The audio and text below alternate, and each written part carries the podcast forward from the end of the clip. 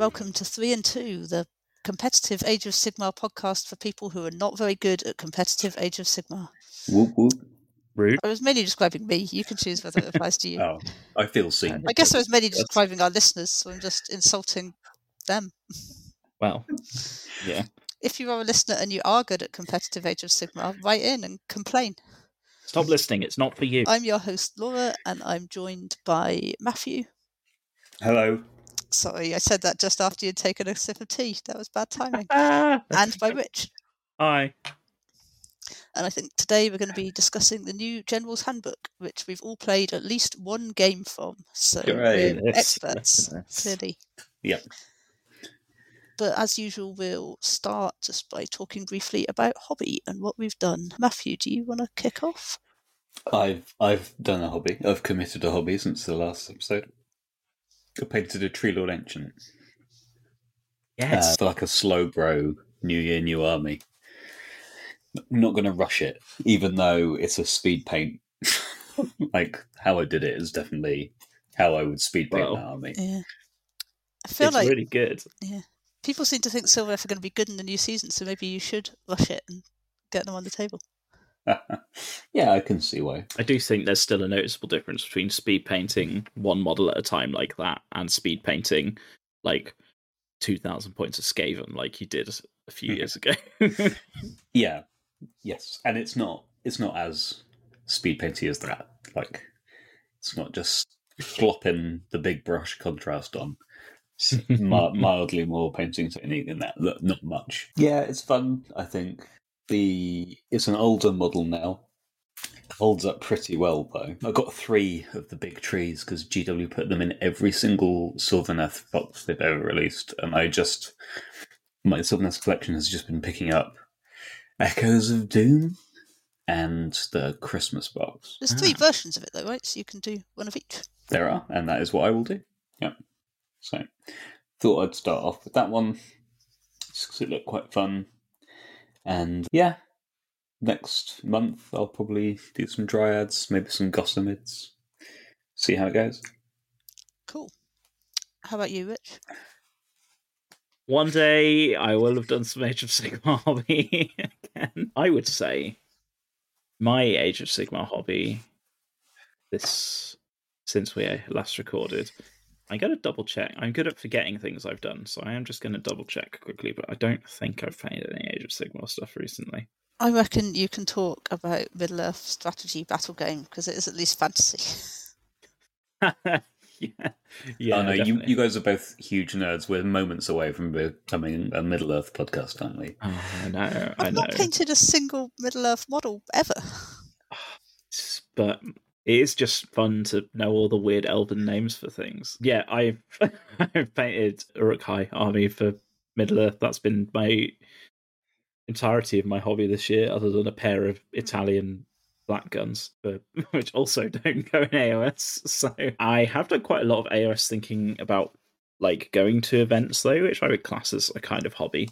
It's a hobby. Uh, we ended up sort of falling apart on our plans to go to Brotherhood, which has now just happened last couple of weeks. And I'm been thinking I do want to do something, so I psyched myself up. I think, uh, correct me if I'm wrong, Laura, but you are going to or were thinking of going to the match play AOS event at Warhammer World in February. I am. Are you going? Yeah. So literally earlier today, I was like, I'm going to go and do this, and went to buy a ticket, and then was like, I'm sure I'm doing something on this date that meant I couldn't do a different event I wanted to do, and then I remembered I'm going to a Middle Earth event locally. Oh, and You got my hopes up. Well, yeah, that was the sort- quite cruel, actually. yeah, it's the sort of event, you know, like a nice GW event versus like a little locally run thing. I Hmm. wouldn't normally feel particularly guilty about ditching a ticket for, but it's being run by my friend, so I felt like I should go. So I think I might sign up for Throne of Skulls in April because Oh, cool. I really enjoyed the Throne of Skulls doubles that we did the end Which of last weekend year. in April is it?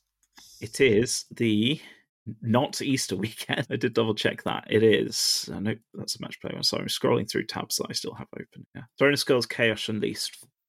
Unleashed 15th and 16th of April. Which is I f- have a feeling I might be doing something, but if I'm not, I might sign up too because that sounds fun. Cool.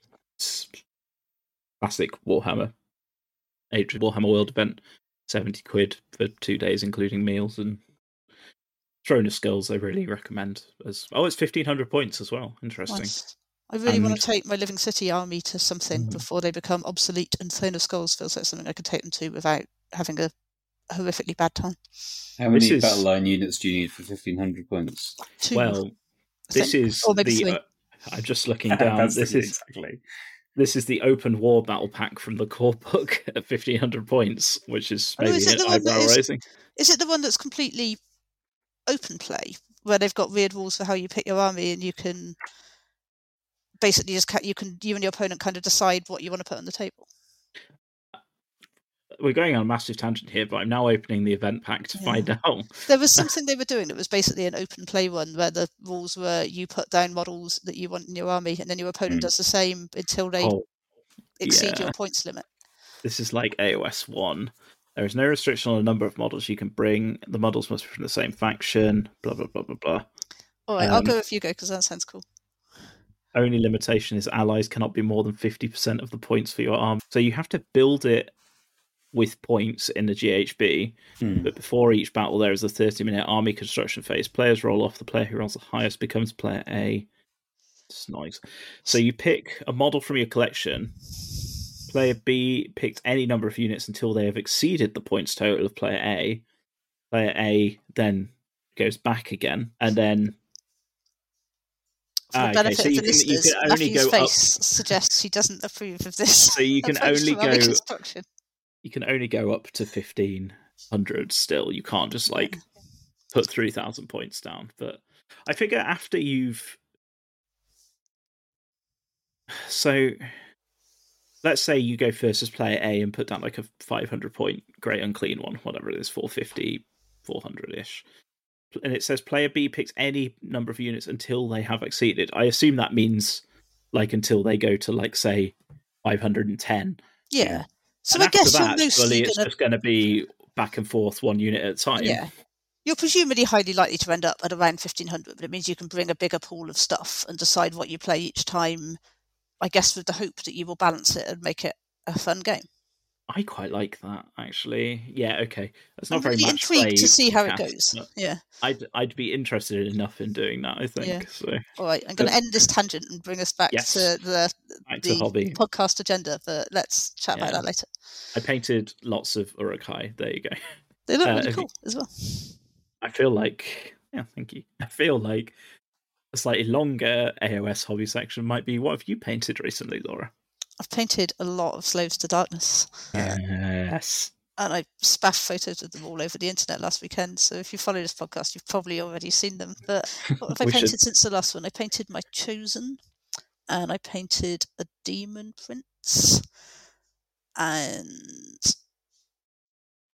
today, well, this weekend I painted a chaos sorcerer lord and an exalted hero of chaos, and I painted some furies. So yeah, I've had a very productive hobby month Hmm. and I've got to the point when I can field a 2,000 point painted Slaves to Darkness army as well, which is Awesome. so I've got a few bits to finish off. I've still got the Ogroids from the box set, and I've got some more sort of narrative bits I want to do with some conversions and kit bashes and stuff. But yeah, we're getting there. Fabulous. I feel like the more you play that army, the more your narrative becomes here are my chosen. I've chosen them Yeah. because they're good. Well, for competitive games, that's, that might be the case. But I'm also taking them to at least one narrative event, to which I'm probably not going to take 10 chosen because that might be a bit of a dick move. So we'll see. The narrative concession is that you didn't put the trophy rack on a demon prince, right? Well, I'm considering getting another one. but yeah, I built my Demon Prince for what I thought looked coolest, which was wings and sword. Yeah. And to be honest, so far I think I've only run, once rolled enough on the Eye of the Gods to bring it in, and it was at the start of the game, and I decided I'd rather have a Galletian champion, so I didn't. But I might. It was a really fun model to paint, so I might at some point get another one and do it with the trophy rack build, which I think is probably Mm, better competitively for my army at least. It's a very nice new kit. it's really cool. And so many bits left over as well. I've still got like a whole sprue of Demon Prince bits.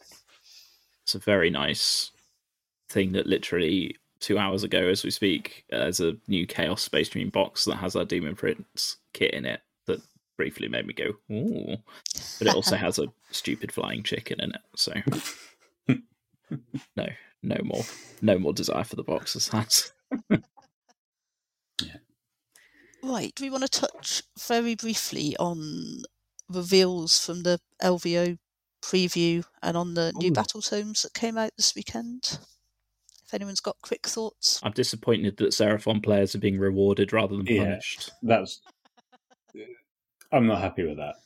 I, Maybe their more- new book will be shit, but they'll have cool new models. It won't. Has the, the Seraphon have never had a bad moment of their mm. existence, apart from right now. They can suck shit right now up until the new book Yeah, comes out. it'll come out and be fine, and then in like a year, when we switch to fourth edition, it'll it'll be really twisted under the new rules and make them incredibly broken again. They were quite bad for most of AOS too, right? I feel like we're No, they were they getting were carried away by the last year.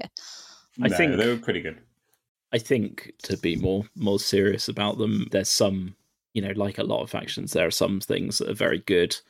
They're like a very popular aesthetic, and that just means more people own them, including people who are good and beat me at games. So I think probably not too much blame should be laid at the foot of the book. Yeah, but the new models are really what they've shown up is really nice so far. Doesn't Yeah, tempt definitely. me at all, really, but it's really nice to see like so far, like an updated Saurus kit, for example. Like maybe people will take Saurus.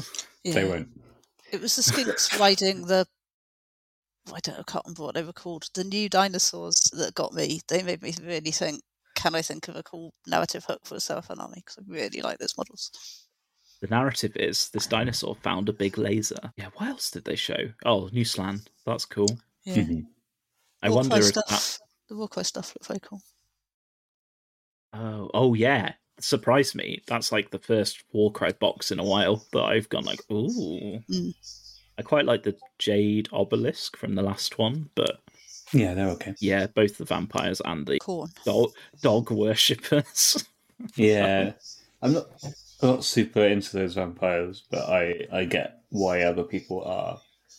They don't fit with the current vampire aesthetic, like in a way that would annoy me if I were to. Yeah. I guess that's kind of them. what they're trying to do with Warcry is have Yeah. different bits of stuff. right? Yes, I think all the Warcry stuff being in AOS makes it really messy. It's not my favorite. Yeah. Yeah. I don't mind that it is because most of it isn't stunningly amazing, and so you see it sort of fairly rarely. But if any of the Warcry stuff became really good in AOS, Hmm. I think it would annoy me too. Just it it feels like clutter sometimes. Like the slaves range is so cluttered with stuff. Yeah, Yeah. I, I mean, I guess they all fulfil such a similar role that, to a large extent, I like that it's there for people who want to play with narrative stuff Hmm. and try different things. And you know, I feel like if I was playing against a slaves army, I wouldn't care which particular Warcry cultist unit they had. I'd just be like, all right, you've got this. Right up until it was the snake ones. Yeah, six, maybe. six units of the snake Yeah. ones.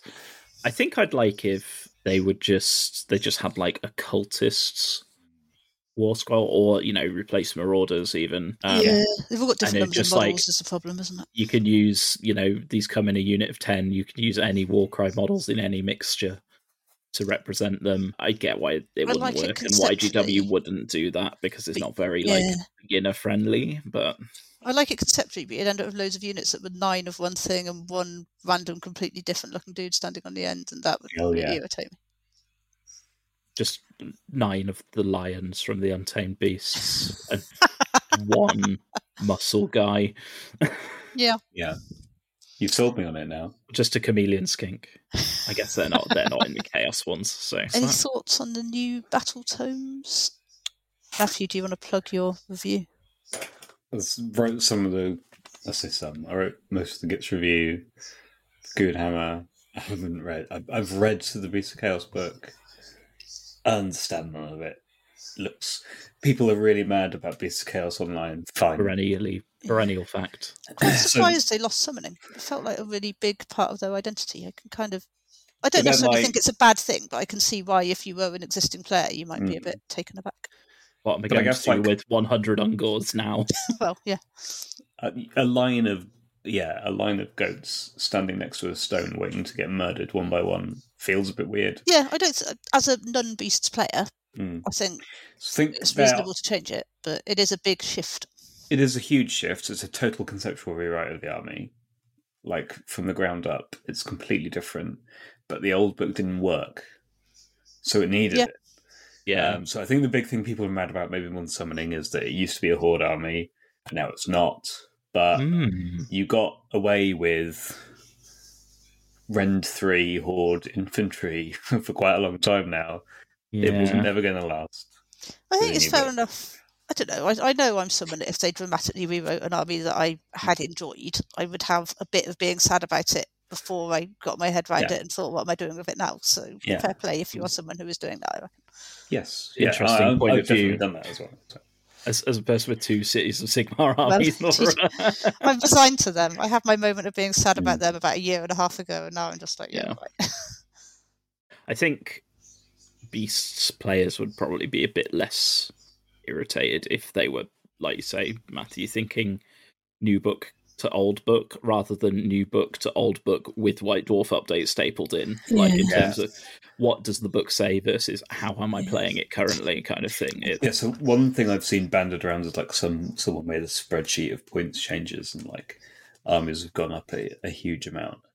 And yes, that's true, but it- it's not. It's irrelevant. Like it's Wow. com- you're comparing apples to oranges at that point. Yeah. It's not Uh, that you're getting yeah. Twenty five percent less of the same low value unit kind of thing. I'm It quite is- excited by it. Yeah, I- it's a shame. I, I- think. Oh, sorry, you go. No, no, go on. I was going to say it's a shame. I think there weren't some new kits to go with it. Like I feel when it's a big a book that is a big rewrite of the army. Sometimes if there's a lot of new models or something to get people excited about it at the same time, it helps sort of cushion the Yeah, you know brain weevils of trying to get your Mm. head around rules changes. Maybe. Yeah. I just, I'm mad that the stupid dragon ogres are in the Vanguard box. Yeah, Not, some not that there's anything in there I need. I, I, I inherited a Beast of Chaos army which I've never played from friend of That Pods. Beast Luke. of Chaos Army might be two thousand points now.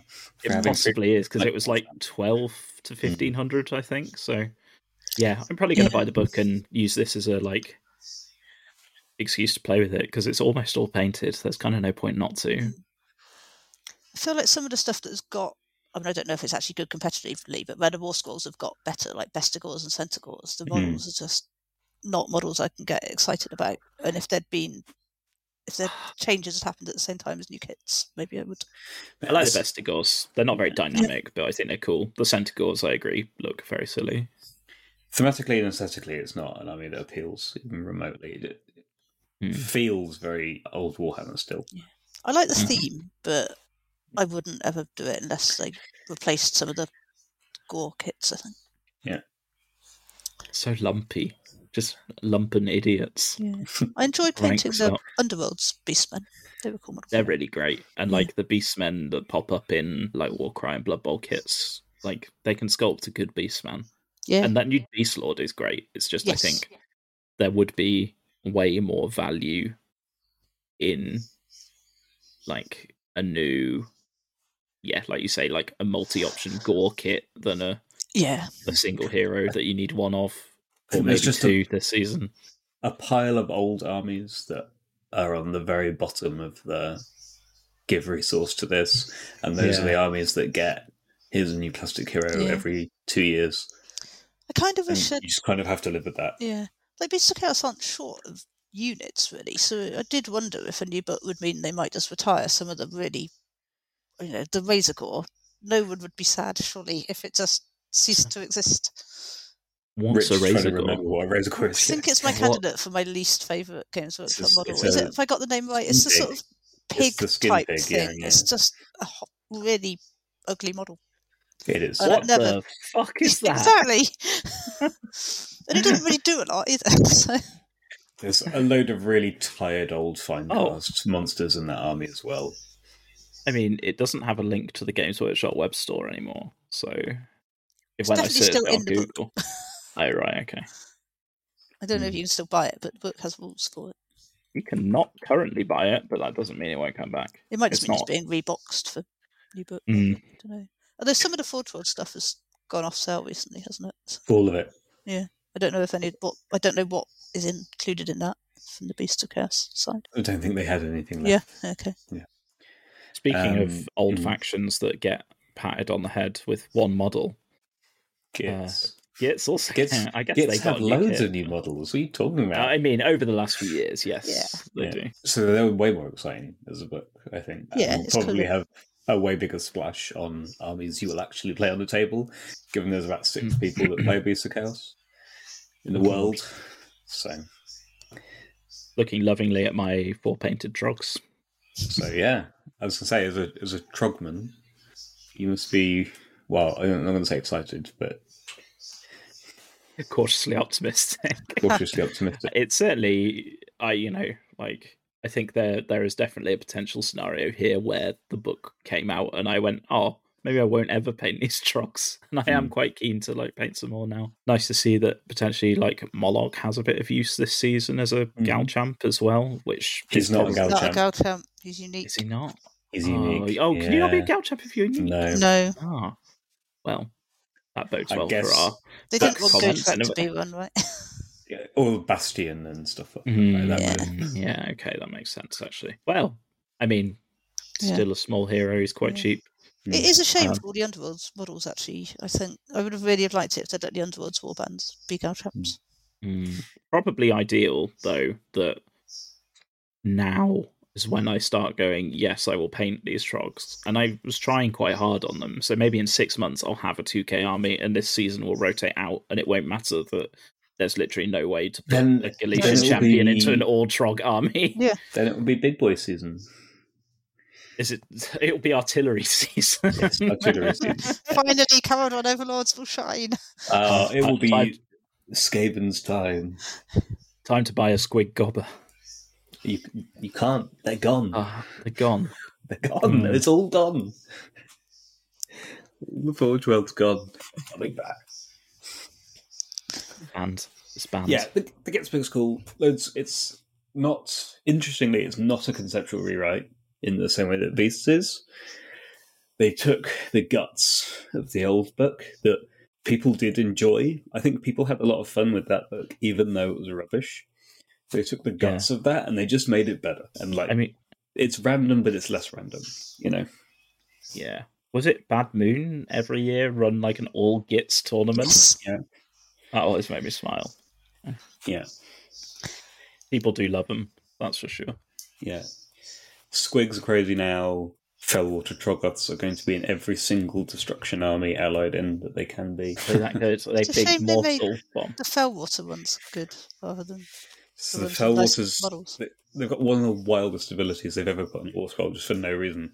So their vomit has now changed so that if you do any damage with the vomit attack, the target enemy unit for the rest of the turn is minus one to save and cannot benefit from bonuses to save.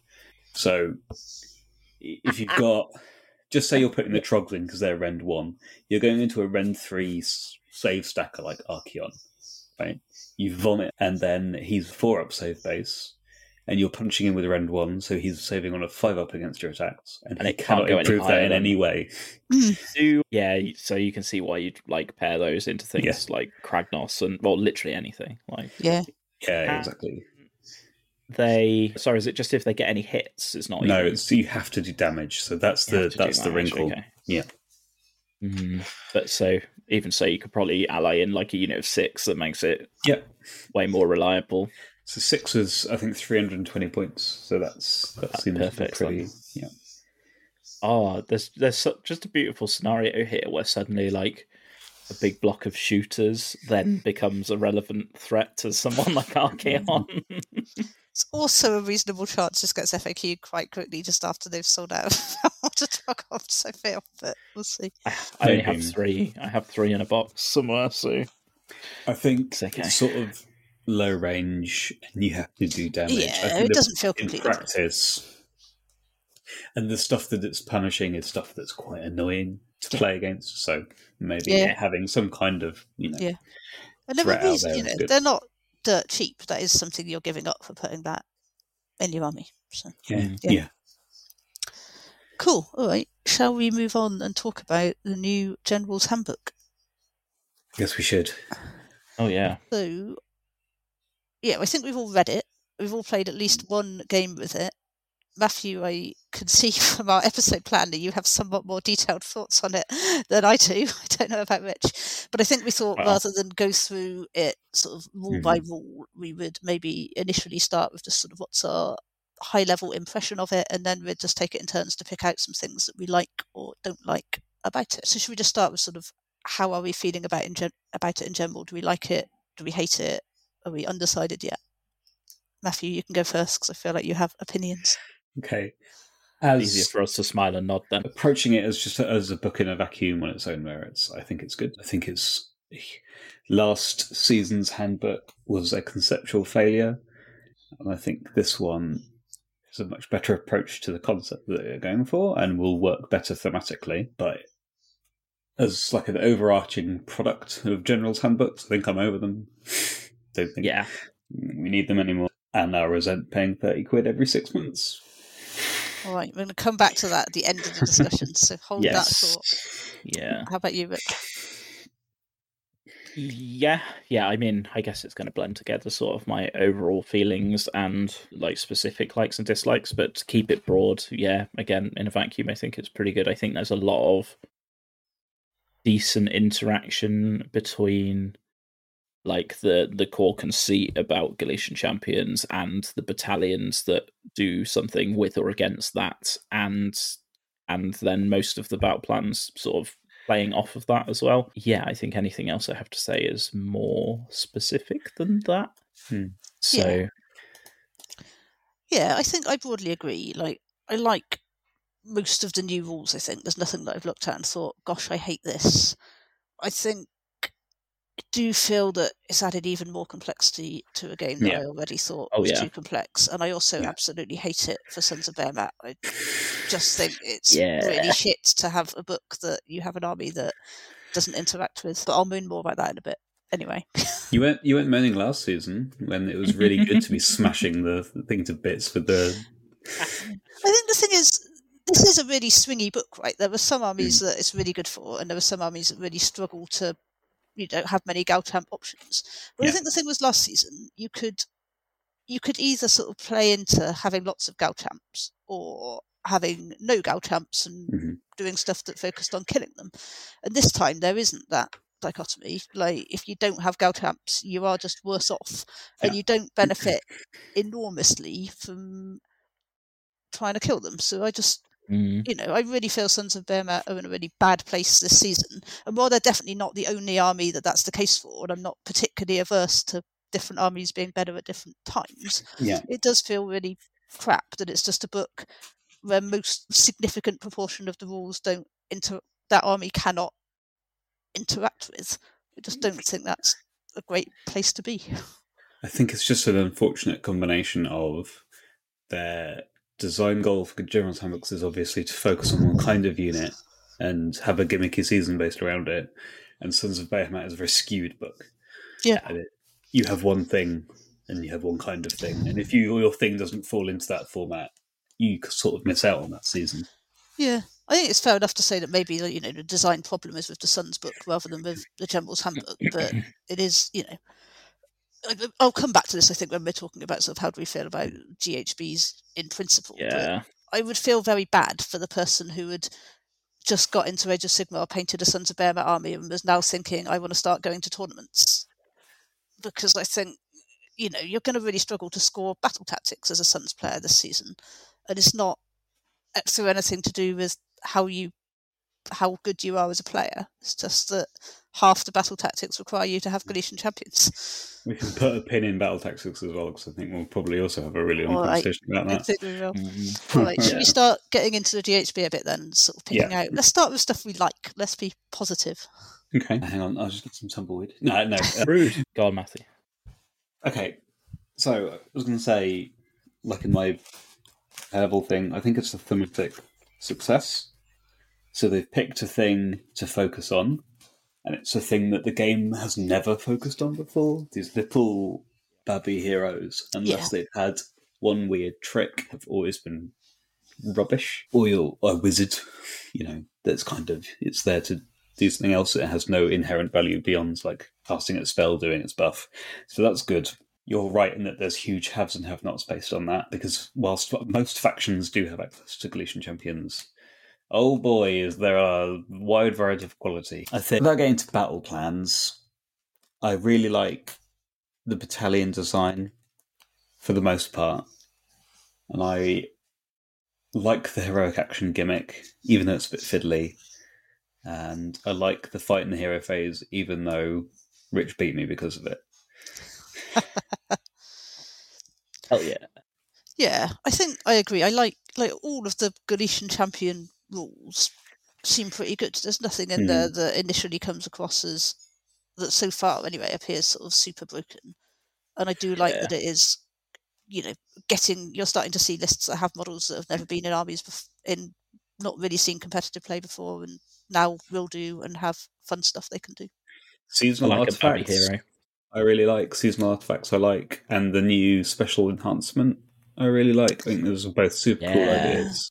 That's I like cool. them. I'm torn. I think the way they've been implemented is quite good, and it hmm. adds interesting things. It does also just add one more thing you have to think about when you build your army, and one more sort of set of decisions, which I, I, Yeah. I just think there's too much in that space now. Like the list of different enhancements could. I'm not convinced that it adds enough to be worth the extra sort of thought you have to put into it and set of rules you have to remember. But the specific stuff they've added in the GHB, Mhm. yeah, seems cool. Yeah. As a Deepkin player, all my enhancements are so bad that like any new generic ones are incredible. Yeah. It's I think kind manna of- from heaven. Preferred it if they'd made the new enhancements to standard artifacts that only Galletian vet- Galletian champions could have taken or something, just so it wasn't a new enhancement type. Yeah, Yeah. I guess. I mean, they have that, but they have another one alongside it. Yeah. In terms of battalions, the command one is cool. I think if you can lean into it, and it will help you score points, which is good because it it opens up access to. I think like really the main thing because it has like a side benefit of letting you do your double heroic action to fight with your hero and your unit and your opponent your Yeah. turn. I think that's the minor benefit. The real benefit you get is it opens up a bit more flexibility on battle tactics. Yeah. That seems to be the main thing Yeah. for me. It's kind, Yeah. it works kind of narratively as well. Like you're going to want your Galletian Yeah. champion to be running around with a unit, so having something that kind Yeah. of recognises that is, you know, easy to remember. I will say I I used it in the game that I played Yeah. with you that we'll talk about, and then when I sort of extrapolated from that game to think like, okay, how would I build? What would I change about a list? I didn't bother putting it in the next list I built, but I think more because there was something else I wanted. So yeah, it definitely seems Mhm. good. Um, Sharpshooters is very uh, like very list dependent. Obviously, not everyone has yeah, guns. I've decided I don't like it. I think Okay, I think I don't actually think it's necessary. Like I don't think Galletian champions are broken enough. It had to be there, and given Mm. it is there, it really annoys me that stuff like Kharadron Overlord boats can't benefit from it. I just feel like if you're going to put it in, it should just be the point of it should be to not massively disadvantage armies that are very reliant on shooting. And I don't think that's what it does. What it does is make Lumineth Sentinels extraordinarily good. so that that was on my don't like list. it's about time. yeah, I th- there's a very limited pool of armies that will ever make use of it. I could see Deepkin maybe, but I think you just go to low draw. So the, ben- the the two things that are good about it as a battalion this season is that because it's entirely shooting based, if a shooting army is taking it, then they are raising their drops. Yeah. and that is good. That's good for the health of the game, right? Because we don't like low drop shooting armies, so that's Yep. good. Encouraging that is fine, like that. And the second thing is that as a punishment, it's only setting you back to the default state of the game. It's not making you bet like last season. Yeah, it's not bad. The hunters. problem with the Hunters Battalion was that you were becoming better, right? Yeah, definitely. So Yeah, I don't. I don't think it's going to be something that massively ruins my enjoyment of the season or anything like that. I just think it would have been fine if it hadn't Yeah. existed. Yeah. Whereas the Galletian Veterans Battalion, I'm extremely happy it exists, but it should just be the core rules. You Yes. shouldn't need to take a. It sh- shouldn't disadvantage you if you have units on 32 mil bases that or 40 mil I- bases that you have to take that battalion. I don't think it's controversial to say that. I think I don't know about Rick. I think we all probably think that just something needs to be done with those core rules Yeah. around coherency, around fighting in ranks, or something. It's not working how they want it to work. Yeah. They I'm obviously have a goal in mind, and that's fine. And I'm happy to, you know, play the game that they've written. But Yeah, yeah. I think I have the fact it still exists as a battalion makes me think that AOS four will just incorporate it, and until then, I can live with it being a sticking plaster that means my chosen can fight in two ranks and not really annoy me. Actually, they're probably mm-hmm. two inch range. They probably can anyway. I should check this. you should. Chaos Warrior Yeah. is definitely one inch range. Hmm. Yeah, well, yeah, thank goodness. I like this. I don't know if this may be controversial to some people. Quite like the sort of spirit of reuse. Like, I like that some of the Yeah. grand strats and battle tactics and stuff are ones we've seen in previous seasons, and they're not feeling necessarily like compelled to create a whole new list every time. Yeah, Um, definitely. I was quite worried that with a six month GHB, just the rules churn might be just take me too long to get my head around. So having half the stuff still be the same was quite a relief. Yeah. And the I battle think I- tactics they've carried over are good as well. They're the ones I would probably have picked to have carried over, I think. I have a more meta opinion on that when we talk about like the principle of six monthly mm-hmm. GHB seasons, I think. But Yeah. The scenarios, I do not think they carried over the right ones. So they, they carried over one correct one. So, So- Prize of Gallet. So they, pro- they carried over Prize of Gallet, which is probably the best battle plan they've ever written. If it's up there, top whatever. I Don't Uh, mind Nidus Paths or the Idols one. They're okay. mm. Nidus, I've my notes on Nidus Paths are terrible deployment. Oh yes, it is. Yeah, no, hate it. But yeah, I mean, I won't run through every battle plan one by one as I've done in the notes. But they've carried over six from last season, and there's six brand new ones. Of the ones they've carried over, I mean, battle lines drawn. Has anyone ever played? They've I made it not better, just right? Like the reason no one ever played it was because of its gimmick that they got rid of. So it now, I will be interested to see if it now does get played. What what which gimmick do you think made it not get played? Didn't it have? Oh, I'm not going to remember. It had e- it had either no reserves or no teleporting or something like that. Before, Battle lines drawn didn't get played because it's the one where its table quarters are objectives. Yeah, but I feel like that in principle is. I've uh, never. I would be interested in playing it to see whether that works. I But don't it, hang on, it did have something else before that they've now dropped. Right, they improved it in some way. I'm gonna have to find the old one. I'm not sure. It I'm would be almost certain this is the case. I'd be on I- the I don't think you'll ever brain. see it at an event. yeah, I want to play it now to see what it's like. Okay, play it with someone that isn't me. Okay, Stone Cache, I'm okay with, but I know you hate. Uh, don't mind it that much. It's alright. okay, Maybe I'm Um, imagining this. I thought it had something else weird going on. yeah, But yeah, it did. below. You couldn't teleport Yeah. before. You couldn't. You, you couldn't use any Yeah. effects that would allow a unit to be removed from the battlefield and set up again later. And So I honestly think we might see it a little bit more No, that's not there. so it was a big fight in the middle but just sort of like whoever got clever in the last turn won the game, right? Like yeah. I don't mind Realmstone Cache. It's Oh, yeah. okay. I think what Rich just said is like the nail on the head of eighty percent of these battle plans, which is big fight in the middle. There's very few that change that up. I would say. Mm. The one we played the other day wasn't a well, it was a big fight in the middle, but that wasn't for control of any objectives. The objectives were at, at the corners and we were ignoring them. Yeah, Was that what was that? Uh, That was twists and that was turns. twists and turns, want to I- also think that might be the only time we play twists and turns. I, I kind of want the practice because it's one I feel I would play very differently a second time. Yeah. If it was there was any chance it might appear an event. Yes. So it just Yeah. for the benefit of listeners who didn't watch our game the other day, it's one where you have five objectives that are deployed diagonally across the middle, and every turn there was a chance that objectives you control Yeah. might disappear. And as I discovered, it can completely screw you over if Yes. all the objectives Mm. that you control disappear and all the ones that your opponent controls don't. But That's It's not ideal. super random. that said, I think there are ways you can play it that factor in the fact that that might happen, and I definitely didn't do that. So I'm not going to judge it too much until I played it again. And it's also the battle plan in the book with the most objectives. Yeah, it's I Yeah, that five is- is, that's weird That is a thing I don't like. Because the only other five objective battle plan is a burning one, so that will Yeah. very rapidly become a three. Yeah, yeah.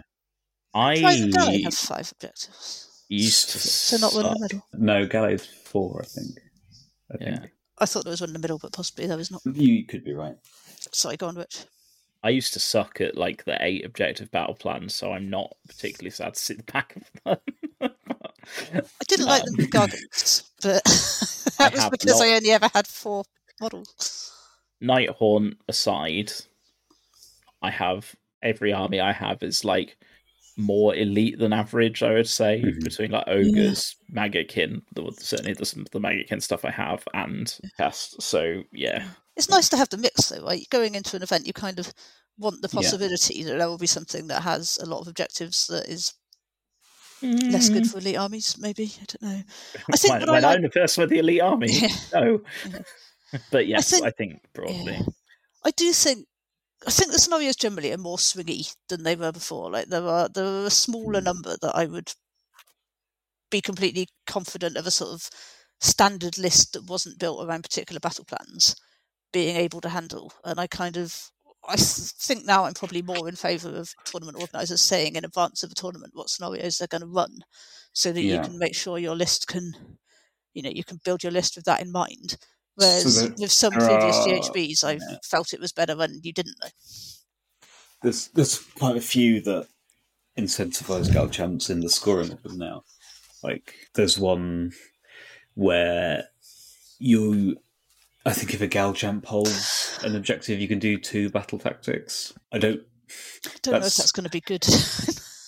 We'll. I think that's that's the rich get richer, I think, because we'll talk about it later, I assume, but battle tactics are going to be a bigger deal in general. So I think that's well, my book has really good battle tactics. Thank you. I will do too. because if you are a faction that struggles with battle tactics and you like, okay, I can squeeze five out of a game, like just well then if you're trying to do two a turn, then you are going to run out. Yeah.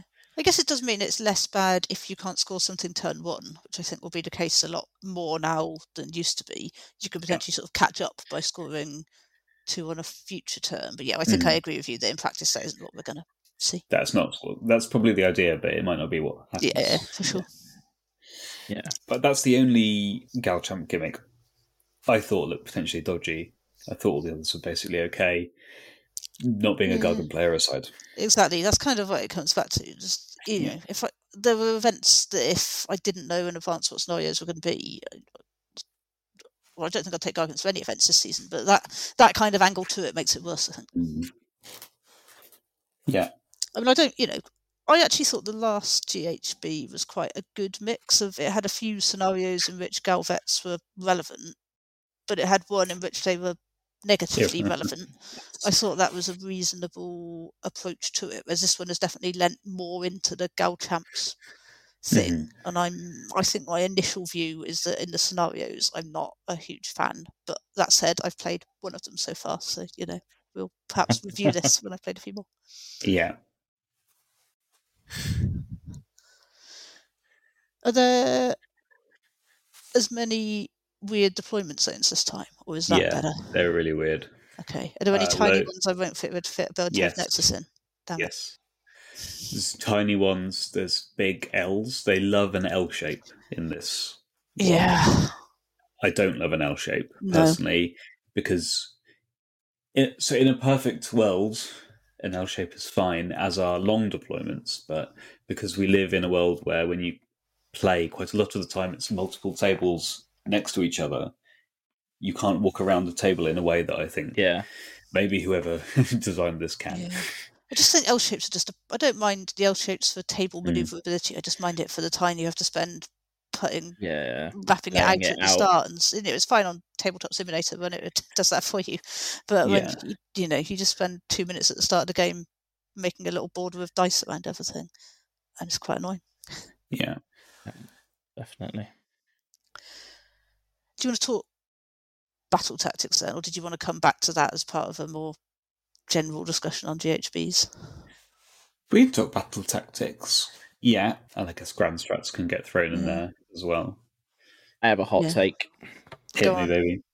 I like that they're much harder this season because I really feel like at the top tables of every event, it's like over over five games, this person has scored twenty four out of twenty five possible battle tactics, mm-hmm. And I don't find that very interesting. I guess I think it makes for maybe a slightly swingier game, which I like, but I would like it if events banned book battle tactics, but because they mostly don't, I hate it because it just again it's just a have and have nots of who has really easy book battle tactics. yeah, I think This is I fun. think- I completely disagree with both of you, but go on, Rich.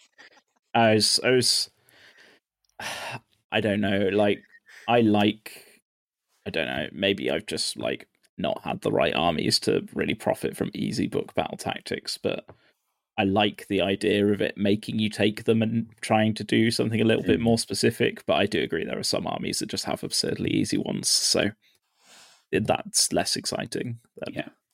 So I think what on book ones. So I agree conceptually. We said when they started doing book battle tactics that it was a bad idea, and I still think it is a bad idea because they can't balance them. Yep. There's the gulf between DoK and Orruk Warclans is a joke. There's no universe where they are competing on the same field for battle tactics. On the other hand, this GHB was blatantly written with faction battle tactics in mind Yeah, for sure. and to it doesn't solve the problem because to be honest the armies that have good book battle tactics are the armies that are quite good at scoring battle tactics anyway because it's easy to write battle tactics for those armies like the Yeah, it's reason probably DoK fair. are so good at it is because they have very high mobility high lethality and that's reflected in their battle tactics Yeah. right Gargant Um, battle tactics in the book are an absolute shocker. yeah i mean like look at stormcast it's like it's the unplayably bad right yeah, the like more specific versions. Like I guess in the previous season they were more specific versions of ones Yeah. that you would just choose off the normal list. Hmm. Mm, I'd love to say maybe with the sort of restrictions around Gal champs and stuff, maybe you see less like more use of them this season. But I guess Stormcaster are an army that are probably always going to have like three Gal champs kicking around anyway. So yeah So yeah, that's fine. Stormcast have very good gal champs, to be honest. But I guess for the most part, I think the modern, when I say modern, like this is a young edition really, but like the more recent tomes, they've done a pretty good job with faction battle tactics. There are a couple of howlers. Gargants and DoK are outliers, but beyond those first two, where they just like those two books, they just got it wrong across the whole book. Everything about them is wrong. Both of them Yeah. is wrong. Mm-hmm. They- super pushed. But with them, everything that's come since beyond like a couple of outliers, I think they've mostly done a good job, and I think it will be fine. I don't know what the slaves ones are like, but like, They're not. They're all right. There are some Yeah. that situationally are fine. There's not. I think I'm right in saying there's nothing that you look at and go, "This is a gimme. I will 100% score this." and I, Th- I th- I think mean, that's that. They're about what you'd want it to be. There's stuff that I can imagine I would sometimes use. Mhm. So I think that's where most armies are at, where they have pretty much every army's faction battle tactics require you to roll dice. Right. That's that's where you're at with them, and I think that's for balance. That's fine. There's obviously outliers. There always will be. I would like them to fact them, given that they've fact DoK to make them worse. I think you could very easily fact Stormcast and War Clans. Yeah, I think. Yeah, you could do White Dwarf updates for them, couldn't you? I think Just- one thing. Or I, just fact, don't make me buy a White Dwarf. yeah, I I think Yeah. one thing I. Well, they put them into the Battle the White Scroll, Dwarf ones go into the app eventually. So, Oh, so okay. Yeah. I think one thing I don't necessarily think I like is that I think it's now quite a lot harder to score a battle tactic if you go first in turn one. Mhm. And I don't think I massively like that because typically I think armies that find it easy. I think I don't particularly like this focus back on. It's really good to be one drop. There's enough reasons it's good to be one drop already, Mhm. without adding make your opponent go first and maybe struggle to score a battle tactic turn one. Yeah. I thought of it against the odds was quite. I liked it because you didn't ideally want to take it turn one because then you were Mhm. missing out on something that would be easy to score late game. But it did mean that if you couldn't get anything else turn one, you could take it and sort of figure out what you were going to do for an easy one later on. Mhm. And Yeah. I think that's a little bit missing now. It is definitely. So on what Rich was saying, because I think if you'd asked me a few weeks ago, I would have agreed hundred percent with what you said, and I don't now. Of one eighty, I've turned three hundred and sixty degrees and walked out of the room. Wait, if you turn if you turn 360 degrees, No. you're Uh, basically the Fallen same through a trapdoor. So when Bat Tactics first came out, and we all went, "Wow, these are easy," I, I thought, "Okay, this mechanic is kind of bad because they're too easy. If they're harder, it'll be more interesting." Having played a couple of games with last season, I think the balance was okay with the battle tactics. I scored them. Unless I was just getting smashed off the face of the earth, I tended to score five. Maybe sometimes they're a bit squeaky bum, or I failed them because you know the dice failed me. That you know that happens. But I always had like one I could do. This season they're a lot harder, and I think you will have turns where you can't do anything, especially if your book ones are bad. I don't think that. I think what this has convinced me of is not that battle tactics should be hard; it's that battle tactics should not exist. I think it's too much. So you, Laura, you mentioned earlier that the game is complicated, and it's getting more complicated. And I think this is like one of the big, for me, it's one of the big culprits, and it's one of the things that slows the game down. Yeah, I think I'm Mm. coming round to you on that. Like I like I like the principle of them, but I think it definitely But- does lead to some really frustrating. I don't know. So I'm not saying no secondary objectives. That's not what I'm saying. What I'm yeah. saying is specifically no battle tactics.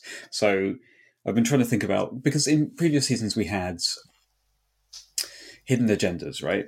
And they One for the whole game. Like, they they were a bit like grand strategies, but you had one. You changed them between each game of the tournament. Was generally how it was played, right? I'm I'm wondering if you maybe kind of split the difference between grand strats and battle tactics, and you work from a more limited pool of like. I'm very much spitballing here. I'm not game designer. I'm not in charge of AoS, obviously. So like, they do what they want.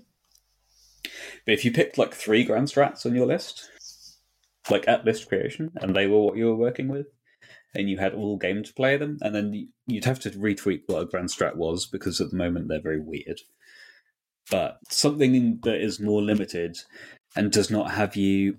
My problem with battle tactics partly is just it's not fun for me and it's not fun for my opponent to have five minutes of every hero phase not every some of my opponents are very quick at choosing them and doing them but in a lot of games you'll be someone will be stood there with like a stack of cardboard tokens in front of them going with a head in their hands going oh my god Yeah, it is most often the thing that I find you resort.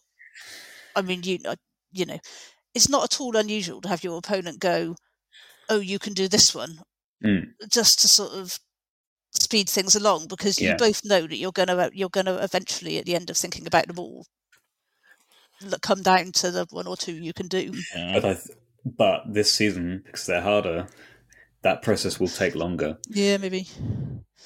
I think also it's it's the bit of the game that I would first strip out if I Mm. was playing someone who wasn't experienced, Exactly. and so it's a sort of. I think it is quite a barrier for new people getting into it and wanting to go to an event if you add that And I step in when it wasn't there before, maybe. I don't think these harder ones necessarily make your moment to moment battlefield decisions more interesting. So, because I think that's maybe the other argument is, oh, you've got something more to think about beyond Yeah. the objective. You've got to maybe play out of what would otherwise be an optimal play for your turn. And I don't, and I'm not sold that that is a more interesting mm-hmm. decision to be. So, the game we played, The Slave to Darkness, where you had to do an insane teleport to score a battle tactic with a hero that was completely out of your battle line. He was shoved away in a corner. He instantly murked the next turn for your two VP. Is that an interesting decision to have Yeah. made? I don't, I think- think it is. I think last season the bit I found interesting was trying to make sure you'd left yourself battle tactics you could score in the end Sure. game. Because when I do think battle tactics are interesting is when it's a really close game and you get into sort of turns four and five and you're trying to maximise your scoring. That's when it becomes interesting.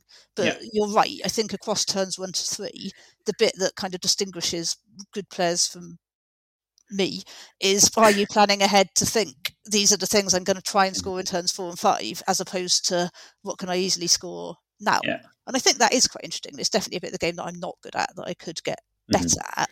But that said, there are going to be a lot of games where you win it comfortably in three turns and the battle tactic Yeah. is irrelevant. So yeah. But yeah, for me, uh, because I was thinking, I've been thinking for a little while that like the game's getting more complicated, not necessarily in a way I enjoy. Like I don't think it's good that it's getting more complicated. Some people may enjoy it, like, Yeah. that's totally fine, obviously. And like, what would I have been off then to make it less complicated? Like, what could go for me to make it less complicated? And I think that's an obvious yeah, one for me. It's the thing I don't particularly enjoy. It slows the game down.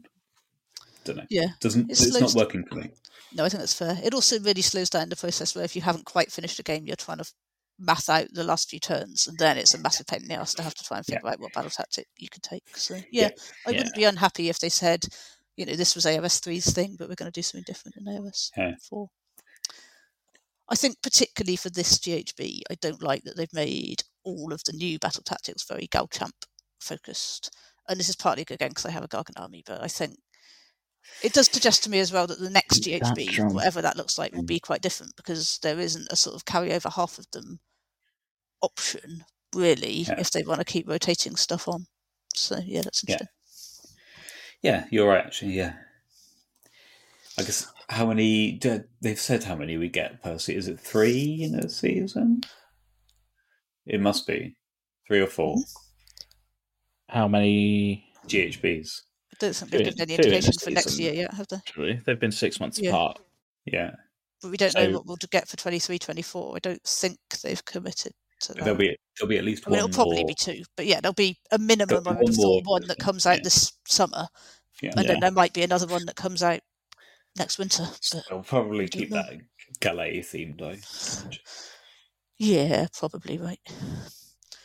Presumably, the narrative isn't going to significantly advance until the build up to AOS four, and then there'll Yeah, be probably. a Broken Realms equivalent.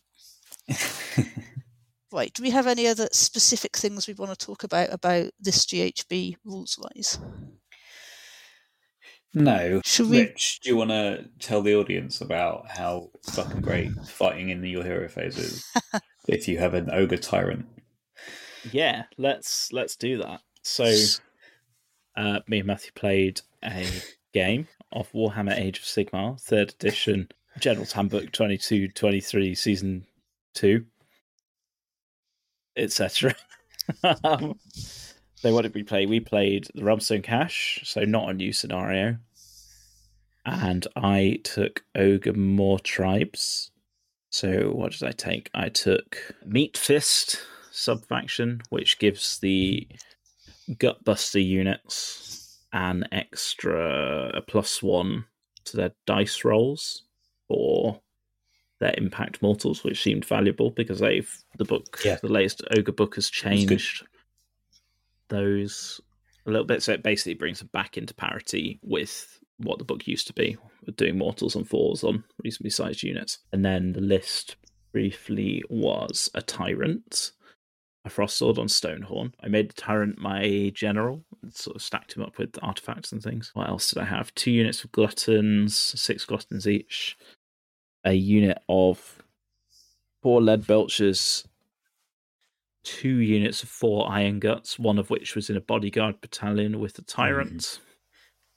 Hmm. Galletian Command. Galletian command, thank you. I think that was it. I think that was the whole list. I think that was it. Yeah, Iron Guts are They're expensive. Quite elite. Yeah, yeah, they're fucking great though. And you were running. I was running Stormcast. That's why I couldn't Eternals. think what it was. yeah, running Stormcast Eternals. So I had a, Experimental army. I had a moment of mad. So when the the I guess we never talked about it, but it's uh, semi relevant is the battle scroll. Did we talk about battle scroll? Yeah, we had No. an Yeah, we episode did. called Prattle Scroll. Ah, okay, all right, okay. So all the points changed, and it was relatively impactful wait, points changes. that- We haven't talked about the most recent points No, changes yeah. that came out at the same time as the General's Right. Handbook, but I'm going to Yes, we suggest that we don't. Okay, No one cares about points changes. so Fine. that this yes, this recent set of points changes uh, very impactful. I'm not allowed to talk about them. I've been told they took some very brave drops. I think of all the things in this GHB cycle, it's the thing I've enjoyed the most because I think it's really opened up list building in an interesting way for lots of armies. Really good, and it hammered fuck out of Seraphon. This is my very brief overview of that. Anyway, there was an absolutely colossal drop to Evocators and Dracolines, a unit I was incorrect about how good they were a couple of years ago. It's my eternal shame, but I genuinely think are legit now. The book actually, when you dig into it, has a surprising amount of support for that War Scroll. Um, Mm, there's yeah. two different heroes that provide support specifically for Evocators on Dracolines, and they dropped like 40 points, I think, It's to the point where they are. I think they're the same points cost as Fulminators. You can argue whether that's still too expensive relative to how good Fulminators are. I would say maybe not. I think they're quite good for that. You know, lots of wounds. They're wizards. Saves a bit crap, but they absolutely fart mortal wounds out in a, a horrific way. I think Rich was not paired for how many. 18 dice with four ups doing mortal wounds is uh, quite a lot. Yeah, I mean, we worked out that every time you rolled those dice, they underperformed, and yeah, it still felt pretty brutal. They were shredding so- things, yeah. So I think they was something I thought would potentially be interesting, and I wanted to try them out. I've never played Stormcast before, so like it was maybe an imperfect way to try them. But rather than inflict that idea on someone else this time, I thought, why not have a go myself? So I think the list was the, original list I wrote had both of the support heroes for them, but the problem I ran into was that I didn't. I felt like I needed two Gal champs. Uh, When I read the battle tactics, I was like, okay, you need two Gal champs because that's what there's two battle the battle tactics. tactics. Yeah. So up, there's two battle tactics basically that ask you to have two Galletian champions doing something. So the list was Lord Arcanum on Celestial Dracoline. He is one of the two buff heroes. The other one's a special character. I think arguably she's the special character one is better, but neither here nor there. I picked that one. Then I took a Lord Castellant, who is the guy with the halberd and the Gryph-hound who can add bonuses to save onto a unit, because one of the weaknesses of Evocators is their four up base save, so that's potentially a way around that. And I took a. Oh no, I didn't take him. Sorry, it's, it's Stormcast brain.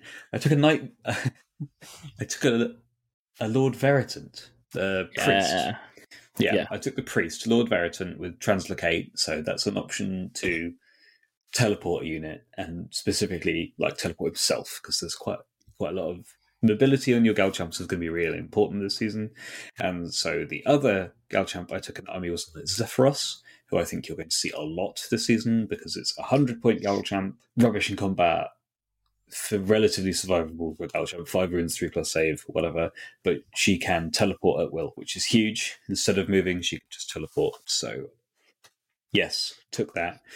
Then two units of Judicators, one unit of six Evocators on Dracolines, two units of two fulminators and two units of Vanguard Hunters, who I thought would be a really good pick for battle tactics, and they are not anymore. You don't need two, you just need one. No. So, Yeah. because as I realised, I looked at some of the battle tactics, not all. So the ones about having multiple units in your opponent's deployment zone is gone. Barge through enemy lines.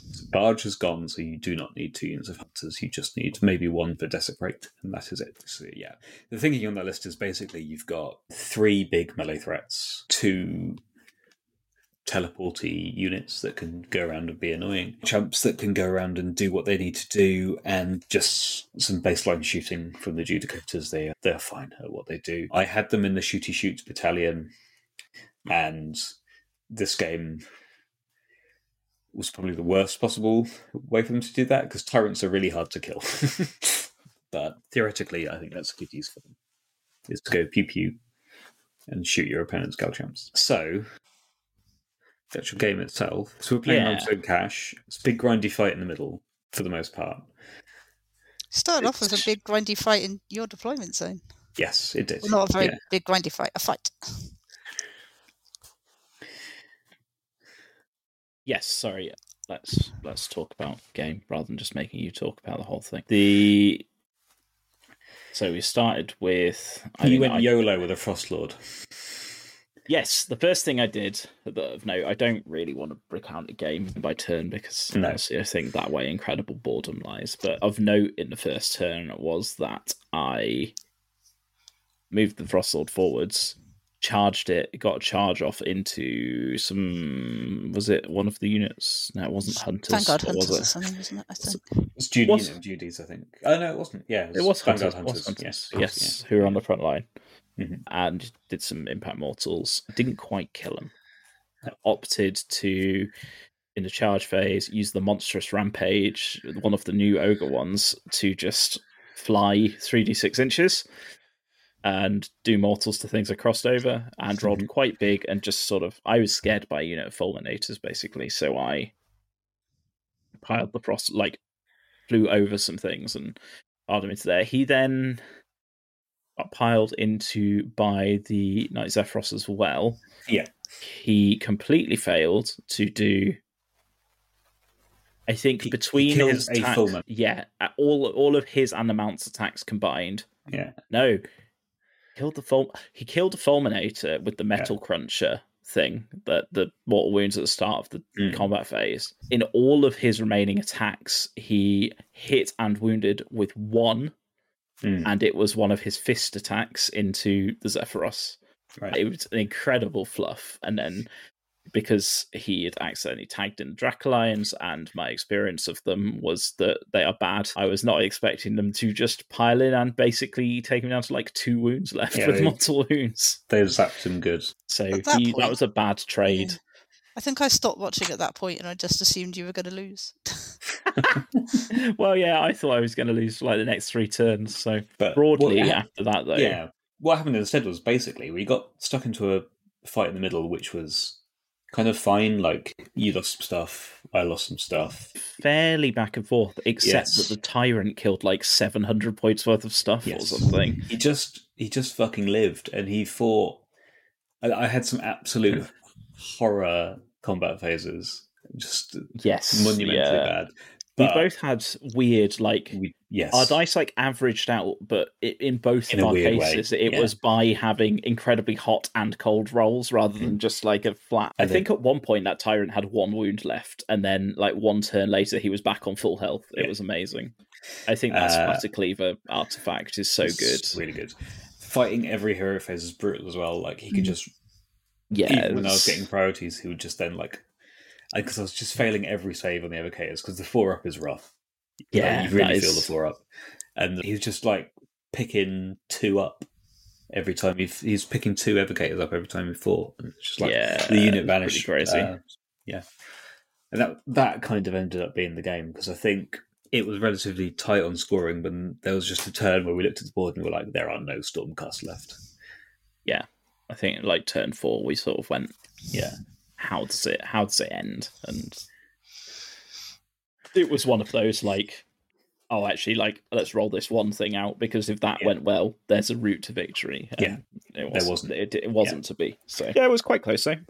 it was. It was fun. That's the first time I've used the new ogre book, and Yay! I'm feeling quite positive about it. To be That's good. I like. I don't think. Obviously, it's really pushed. Hmm. maybe slightly less now, but I don't think you need to take four Iron Blasters and Lead No. Belchers to do Yeah. well with that book. So And I don't think you need Kragnos either, although he's very good for the army. Uh, yeah, I, th- might I get think that He's really fun. I like. I that. think that sort of concept list you have, there's legs in it. You know, like to explore So- further. I think there's definitely the one problem it had was no, not enough Gal champs. So I've written a new version of it that has two tyrants. Why not? and I think I did it so you can pump them both up with artifacts as well. I'm gonna see if I can scroll back to it. So I think you'd have needed a third. Oh, you've your Frostlord, of course. Yeah, so I went Uh. Frostlord, Tyrant, Tyrant, and between the like command trait that lets you give one of them two big names and Hmm. then taking a Warlord battalion to give the other one an extra artifact. Oh, they can both You- get five up wards, right? Yeah, so in this list they've both got a five up ward. One of them does impact mortals on a three plus. The other one has a three plus base save. Um. Nice. and Yeah. the splatter cleave. So one of them, the idea is one of them is super survivable, and the other one is a little bit more of a, a nuclear missile, I guess. And then units of iron guts, two units of iron guts, two units of gluttons still. And I like basically swapped out the Mhm. four lead belchers for. Did I have four? No, I had eight lead belchers in my list. Sorry, not four. Yeah.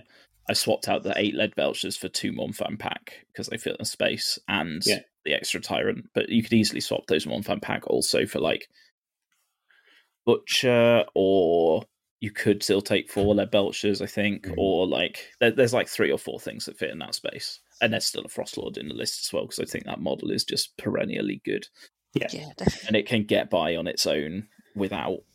I mean, it gets a mount trait. You can make it minus one to be wounded natively, That's which is so insane. Yeah.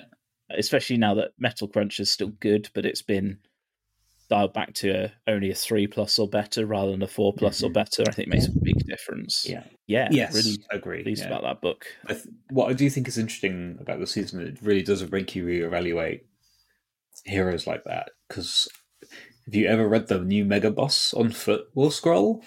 Really good, Yeah, right? it's really fucking good as a Gal champ. Yeah. Like, it hits Yeah. like You a do the issue multiple command abilities thing. right? yeah. He can do issue multiple command abilities. He hits like an absolute truck. He's really tough.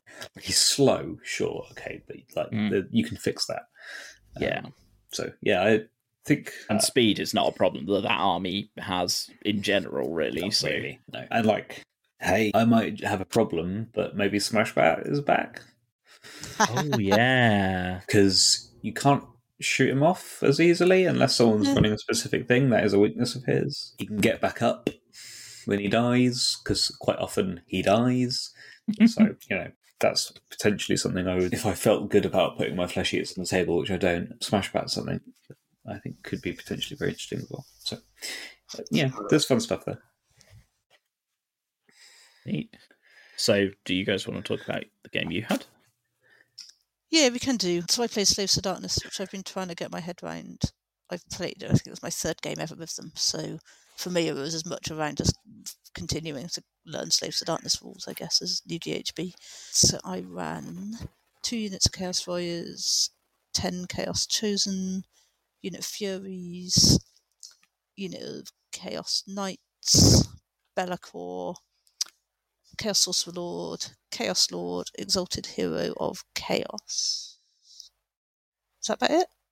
You get a lot of Yeah. stuff, don't you? Like in that army, like when you read it Yeah. out. It just, I mean, basically, I, I changed it from a list I'd run under the old GHB to put more Gal Champs in, Mhm. and the I didn't play it well enough to justify that. You know, I think the two fighty ones never actually got into combat, and Yeah. at least one of them was just because I forgot to put them in places where that would be possible with. Yeah. But yeah, it's sort of. I shouldn't just be taking Gal Champs for the sake of it. They have to be also playing a role and having potential to do things Yeah. and take advantage of the hero phase fighting. So that's just the thing I need to get Yeah, better at doing for sure. you had the teleport enhancement on the wrong one as well. I did definitely. I think the Exalted Hero of Chaos gets that, and then I don't really care if he dies. Whereas the Chaos Sorcerer Lord Yeah. is also an important buff piece. Um, You know, hundred I put it on him notionally thinking it might be useful to teleport him around to get near the things he needs to buff, but actually, in practice, it's just going to be to score that battle tactic turn one, and he is definitely not the person who should be. I hundred percent agree with that assessment. Yeah. Yeah. And you ran Idoneth Deepkin. Uh, what I was running the subfaction where you get more Namarti back when they die, when you bring them back with the lure light. So I was running a render. I was running an. So this is these my hero selection is a little bit unusual beyond the Soul Render, who's in every Deep army. I had an Akhelian Thrall Master. I had an aspect of the Storm.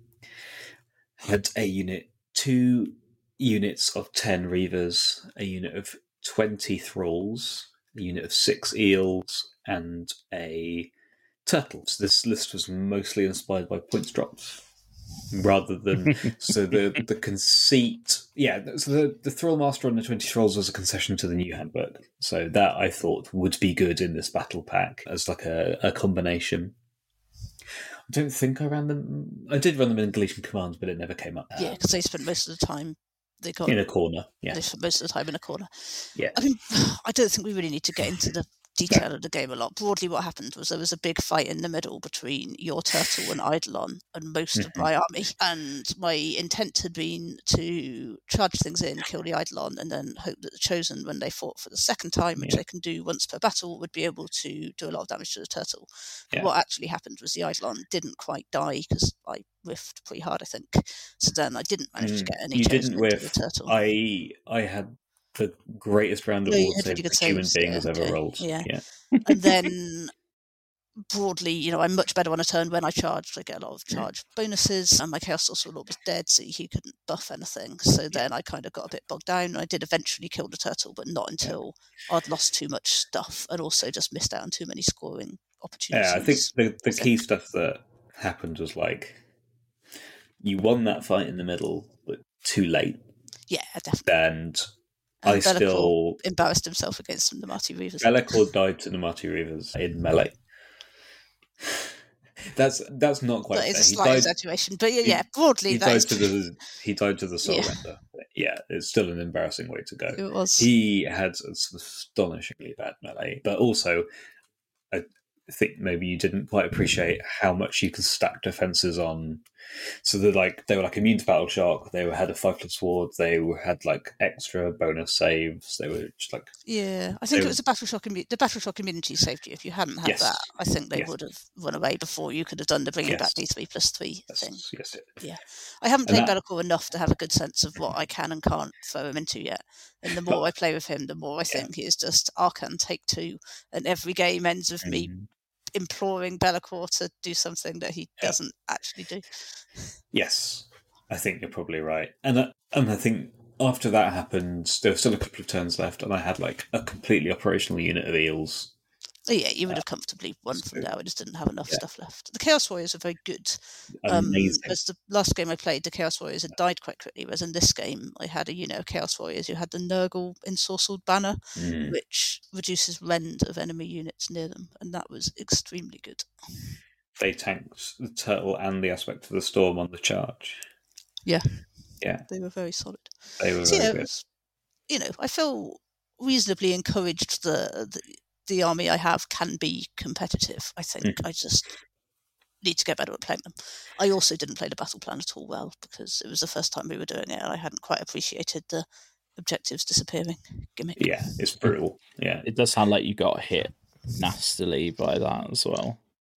Yeah, I think I I think I probably did have the worst end of the look for that, but I also think I would have played it differently. You know, if we were playing it again, Mm. I would have played it differently, and you know, made sure I. I haven't quite thought through the optimal way of doing it, but I think you you committed very hard. You committed very hard to the middle, and my army Yeah. was dispersed across the entire map. Yeah. and when that middle one turned off for like two battle rounds, Yeah, you couldn't score. Yeah. I think that was. but yeah. I also wasn't I, like I didn't have Galletian veterans who Galletian champions who were on them to increase the chances of them coming back and that kind of Yeah. thing. So I definitely could have done that differently. Yeah. And I think I should have. I could have used the knights to capture the one that was in the corner have. earlier on, which would have been definitely a good thing to do. But yeah, it was a fun game. Yeah, it was. It was. Right. Do has anyone got any sort of thoughts on how your armies are going to fare under the new GHB that you want to cover that we haven't covered? How talked a bit about this already. how do you guys feel about a four plus ward Wurrgog prophet who, when it dies, gets back to life? I feel quite sad about it. I feel like Wurrgog Prophets were okay before, but Yeah, that the coming back to life thing is going to be a bit annoying. Yeah, I think, yeah. I mean, get some more use out of that army you painted. I say, go Yeah. for it. I've I've written this for it. It's not an automatic come back to life, right? You have to. No, it's a three plus. Yeah. yeah. So it's not it's not automatic. No. Yeah, I, I will get some more games in with that army for sure. It's a lot worse than it was, but I think it's just funny that they pushed that one model that's already like such a gimmick. Yeah, Yeah. that's definitely an unintentional benefit. Yes. Oh, but there's oh, no way they could have ruled it out. So No. you know. Yeah. Yeah. Yeah. I'm quite sad about the lack of Galletian champion options in OBR because I don't think the Soul Mason can be one because I think his chair is a mount. So I think you end up with only the Bone Shaper, which No, and bit of a- the, the that other awful wizard. Soul Reaper. Yeah, but no one yeah. ever takes a Soul Reaper because Yeah. it's really bad. They're really bad. But that said, there's a new book coming soon, so maybe Yeah. in that the Soul Reaper will be less bad. Yeah, Yeah, you'll get like two months of that new book crossing over with this. Yeah, it's true. I'm hopeful for that new book. Maybe OBR will be really competitive and I can have fun. OBR is definitely one where you feel that named character exception because Kainan, Yeah. Mir Kainan would have been Exactly, it would be so helpful if. Yeah. I, mean, I think, to be honest, I feel that for all the Underworlds warbands, they should just have Mm. let them. I also don't think the mount exemption is necessary. I think they should just have done it on number of runes and allow people Uh, you to think be in. a Killian King should have been a Galletian champion? I do. I think Akhelian King should have been a Galletian champion. I think it, I don't know. It's I just get what the stuff to that is ruled out unnecessarily by it that I'm not sure. I- I wonder if we'll see a cavalry GHB. yeah, that. sure- that would be quite cool. I kind of hope Yeah. we do. Other than I will moan about fast as but we'll see. Maybe Blue Five get dwarves don't care cavalry cavalry. before it. be really grumpy, and they won't because they don't mounts. Uh, anyway, yeah, I'm, Fyreslayers feel in a really solid place. they do. I'm, yeah. I'm kind of like you with Flesh-eater Courts. If I was, if I wa- if I was happy putting my Fire Mm. Slayers on the table, I would 100% be playing them. But they make me a little bit sad because I think they're painted much less well Yeah. than all the other armies. Flesh Eaters are in such a terrible place generally, but if there's any glimmer of hope for them, it's this battle pack Yeah. in this edition. Are they? Do, I are mean, they it the other new two Death book book. coming? You reckon? There's two two death death books books, soon, so unless right? it's a new faction, Yeah, So who who will that be? Bone Reapers and Fleshy Flesh Corpse? Eaters. or you know, there, What's- there could be a brand new. Soul Blight as well. So Toblight do have a second, second, uh, second edition Yeah, book, but yeah. they're much less in need of one. Yeah. but they're more popular. Yeah, but if it isn't Flesh-eaters and Bone Reapers, those armies can be quite justifiably annoyed. I think. I would, Yeah. I would be. also, with the amount of stuff coming out in the split in, in that like Mm. block, it must just be a fair few. Like, Yeah. hey, we updated this. Here you go, Yeah. kind of deal. Probably I- and I don't- make. I don't think either of Matthew those armies will get speculate. new models. Yeah. No, no. I don't want really want Bone Reapers to get new models. 'cause I don't want to have to paint anymore. I just want to be able to play I- them and have them be a bit better.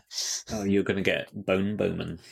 Yeah, I would like the Bowman. That That was sort of rumoured. Yeah, I might also have to eventually paint some more guns. Bowman. We don't have any. uh, Episode point title. again, There but you yeah. go. How do they make the string out of bone? That's what I want to know. Oh, you mean the bow that I boned? Yeah, exactly. Moving very swiftly on. Nighthaunt uh, must be pretty good with new GHB, aren't they? I mean, they, they love Yeah. a small hero. Yeah, I they do. was the thing I've been tempted to go back to the most, although I do need to play more games with Night One still, is the Lumineth. So I think Yeah. the Loreseeker is a hilariously easy Yeah. take in this book. Um, Mhm. You're because not just going to take two units of Sentinels and stick them in a corner with Teclis and murder everything. I will die before I paint that second unit of Sentinels, I think. But you, But- the thing is, you don't even need to do that, right? The Helon Sentinels build is very strong. The Helon Kangaroo build is very strong. The cow build, the battle cow build. Yeah, Now that battle you can't shoot still that good. little buff hero off. Oh, oh yeah. Oh my god! yeah, I think I think probably I will do what I normally do and just take like a non-optimized list with a bit of everything because I But- don't really want to paint another fifteen Stone Guard or Rich, another Stone you- Mage, but uh, You need to put the new scroll for Avalenor on the table. You need to Mm. play with him because I think you will I have, have- a fun I time. played with New Avalon, you know. Have you? Yeah, he's he's good. He's I- much better than he used to be. I played against him at the big Bristol thing, and he did 25 damage to my turtle in one combat phase. I can't remember who I fought. I think I fought. Yeah, I think it was when I played against David's. I'm trying to remember if this was with the new book or not. I think it was. I think it was when I played against David's Daughters of Khaine. the Mm. Warhammer World, Mm. and sure, but I'm sure I've played with him more recently as well. And yeah, just did like 35 mortal Yeah. wounds to some, or not mm-hmm. mortal wounds, to like 35 wounds to something. That and- was the time at Warhammer World when I was there. That was old book. no, it was not. I've Okay. been since as well. Right. Yeah, because So I I think I bought the book specially for it. So Cool. Even your your old sort of sad bad builds that you used to play, the gorgeous army, but it was terrible. Yeah. Even even like just if you just ran that back, it would be so much better. Oh yeah, and easier and less like the sad things. The Yeah. things that still make people sad are a bit less sad making as well. Even like Yeah. the ballista, there's a reason to exist for it now. Like, cool. Yeah, I like I love the ballista. It's Yeah. such a It's so stupid much better idiot, but You see, it Lumineth is is, like better. Most armies when they get a turn at being good, I feel good Mm. for them. And Lumineth is just no.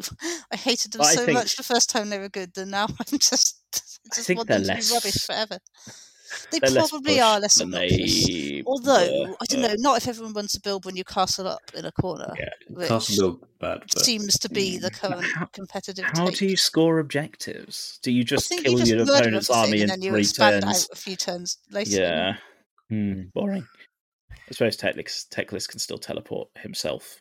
So especially now he knows all the spells again. Yeah, so I think like if I were to go to one of these things at Warhammer World, I'd probably take Lumineth Yeah. at the moment. That would be my that's the midpoint of I think they'd be fun to play and I think they look good. Yeah. I think I want to. I want to do. I talked about this last episode. I think I want to do something to my ogres. and I don't know what yet. I absolutely don't think they are deserving is a weird choice of word, but like in need of a full repaint. But I think No, maybe cool. definitely not. like a, a round of poppy highlights and a rebase maybe. Hmm.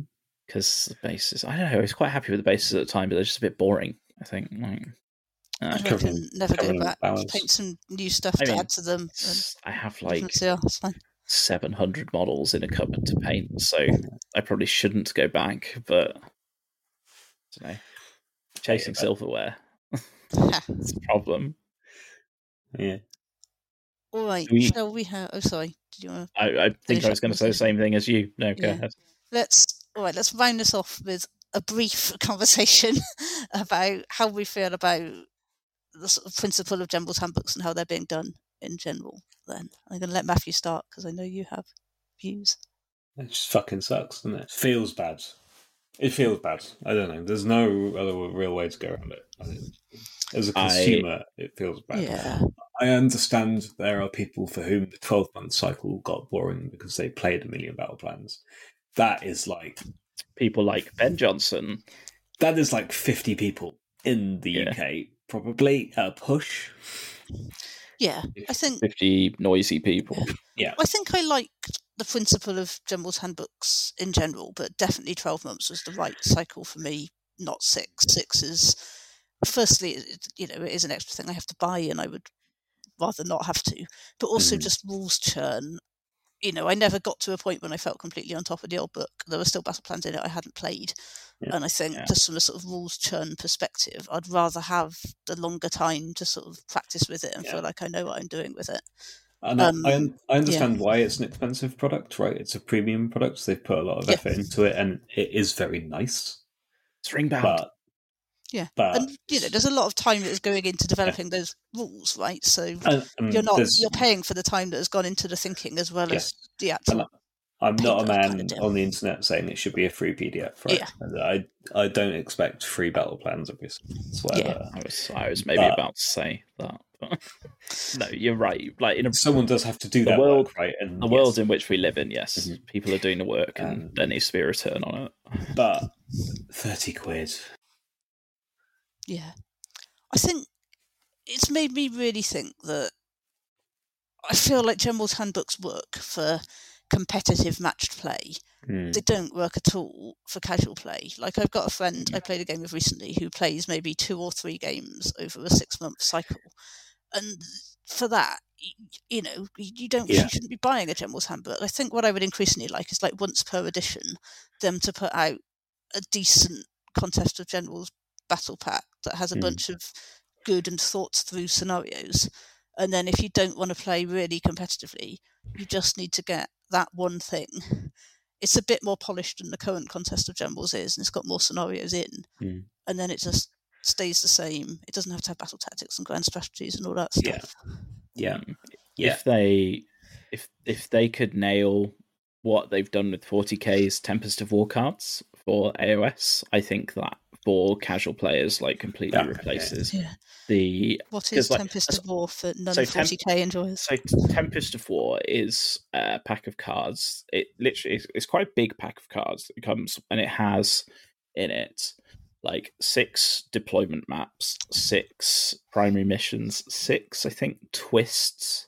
It has six punch out cardboard objectives that fit in the pack as well, and it has a little rules pamphlet that do like a bit like the first page or couple of pages of the matched play section of any any book that any of GW's game do. It's like step one, decide your army size. Step two, pick an army. Yeah. Like it takes you through that and says you'll get this many CP and command points and this and this and this. And then it also has two decks of 30 30-ish, 20, 30 like objectives. And Right.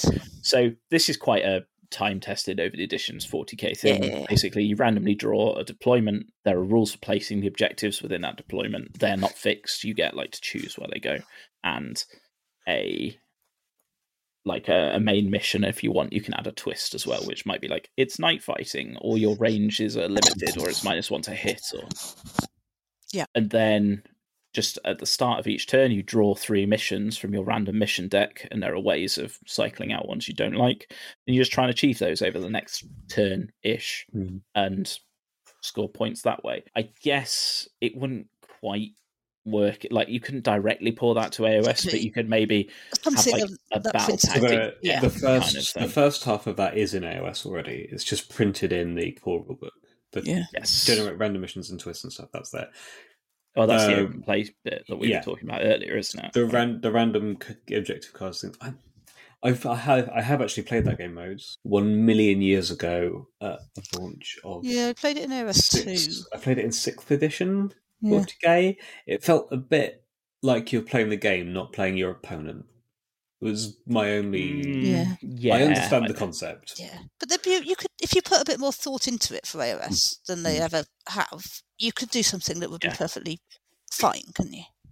I think it is. It exists better now Hmm. in like the landscape of. I never we're talking about 40k on an AOS podcast, but that used to be what they called Maelstrom of War, which Yeah. through like sixth and seventh Yeah. was That's the primary matched play 40k method, and so like you, I think the scenarios are a bit more locked down, but.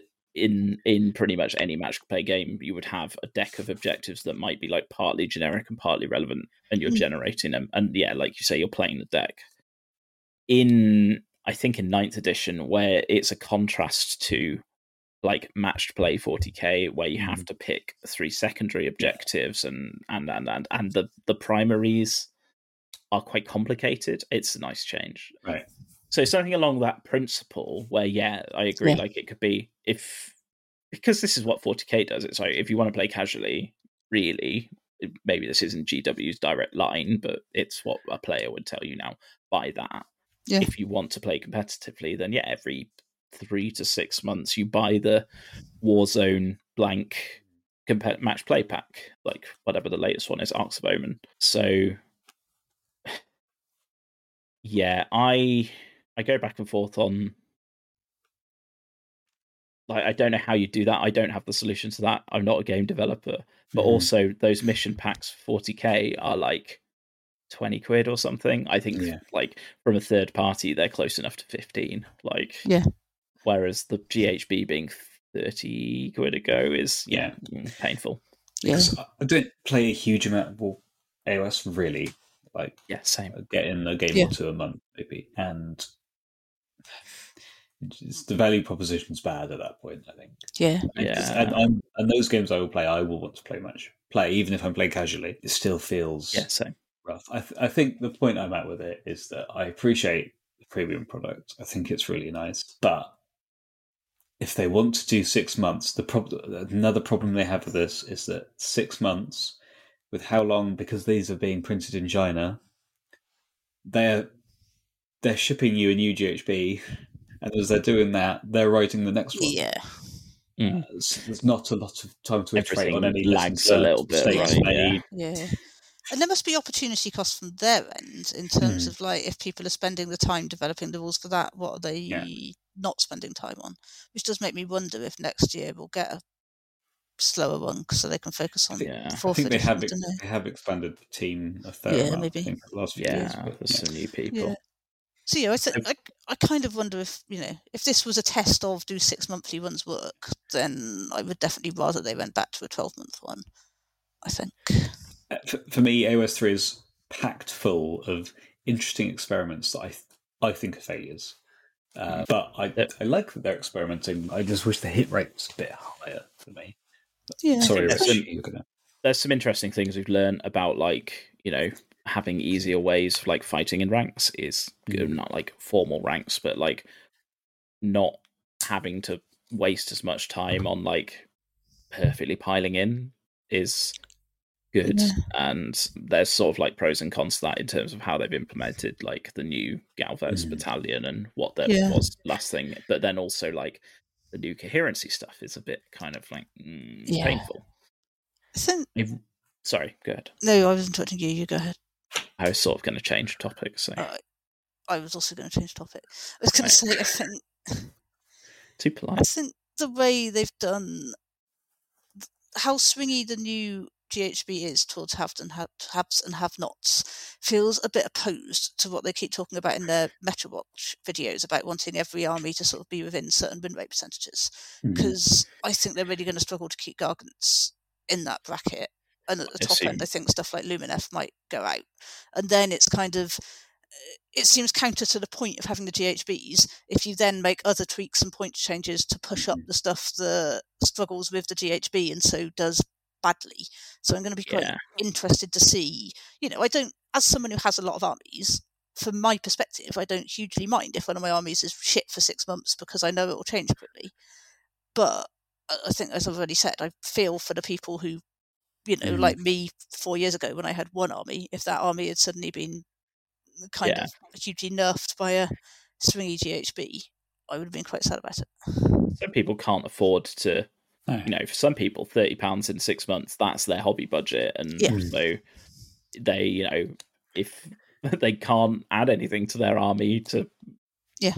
make it better in the new ghb because they spent it on the ghb like i do think the general state of like battle scrolls and points updates i'm like really happy with the way they're Yeah, engaging with definitely. that Yeah. And I, the the radical part of me is like, can't you just do that like every nine months with scenarios? But that goes back to like product development, and they are Mm. there to make a Yeah. profit and sell you a product. But I guess, you know, going back to what we were talking about right at the start, I think it's quite positive that Games Workshop are running an open play AOS event because whether Mhm. or Yeah. not that particular style works, it kind of shows they're saying, you know, maybe that is the start of a shift to the GHD as Yeah. our com- GHB as our competitive match play product, but we're actually going to really push other ways to play so that if you don't want to buy the GHB and play it that way, you don't have to, and that would be good. Yeah.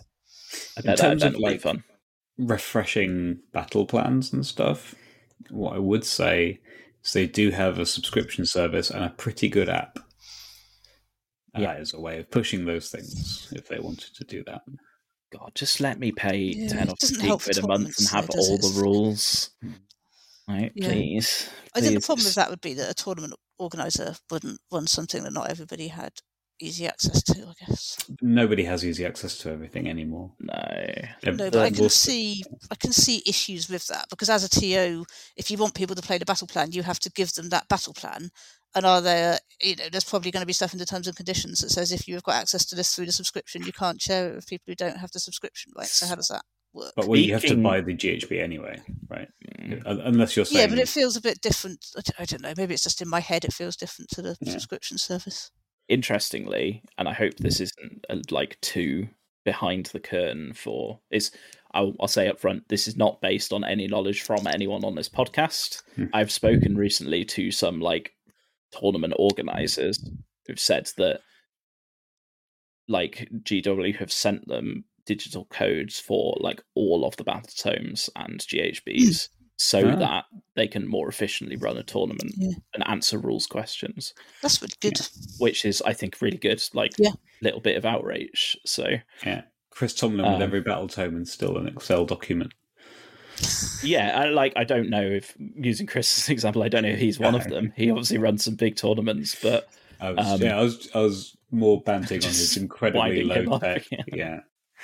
Yeah, that's um, you know they're pushing. They're trying to push more Mm. Games Workshop sort of led, organised play Age of Sigmar, aren't they? With the they've got new packs and stuff. So that seems like Oh, a really yeah. obvious thing to do alongside that is to make sure that TOs have access to the right. Can we look, can we tell them that Brimrow is a West Match play event so we can have those, those Probably. sweet loot? probably. The one thing that made me sad with that is I don't, if you looked at the PDF list of like where is getting them, it's basically all the US and like four stores in the UK. That's depressing. Yeah, the the Yeah. US, like Not even every UK GW store is getting one. yeah. For, well, most UK GW stores don't have the space to run a match Yeah. play Age Yeah. Age of Sigmar event. Yeah. To be fair, Yeah. like But every US one is getting one. Certainly with Underworlds, UK stores used to be like discouraged. They weren't Mm. allowed to get the organised play packs. They were targeted at FLGSs. I don't know if that Yeah. that may not still be true, but pre-pandemic, Okay. very few GW stores ran tournaments, and I think that was because that wasn't the target audience for the So organised play. definitely some are getting them. And Okay. I think it's all of the ones in the States are. But yeah. yeah, I think that's Mm. always been a bit of a different thing though, because I think there are. Am I right in saying there are fewer other places you can play in the states, whereas in this country we lean more towards independent gaming shops. I quite don't know. often a local tournament in the states is a three-hour drive away. I think I, I've I'm under the impression that one of the various very senior people in the GW events team is American and based in America, Ah, okay. or at least is focused on expansion in America as like primary goal. It does seem Um, in the last few years I mean, they've that makes really pushed it, like, like with LVO and no, Yeah. Yeah, even I- though I guess you've got a big audience there. Anyway, I feel I feel we've yeah. gone off on a little bit much of a Yeah, tangent, we and we're now talking sorry. about things we don't actually know anything about. oh yeah, I love to speculate about GW. Yeah, all right. Does anyone have final thoughts on General's Handbook before we wrap up? looking forward to playing more. Hopefully, Mm. more than I think I probably played like ten games of AOS over the last two general handbooks. So I am definitely going to sign up for some events and play some more, Yeah, Cool. just by owning it. Love, Alright. love Warhammer conflicted about products. Yeah. Maybe it just paint some trogs. There you, there you go. Yeah, never reject game, embrace trog. Yeah. Just Hot y- take. don't even Alright. bother with Swiss events if you're a trog player. Just when you finish your game, just pick a direction and walk in that direction until you meet another player, and that's the game you're playing. I think a lot of people do that anyway by just walking to the bar and seeing what happens. Yeah. If you're playing Swigs, just jump in the air, and whoever catches you is playing your next game. Excellent. Got any thoughts, Laura?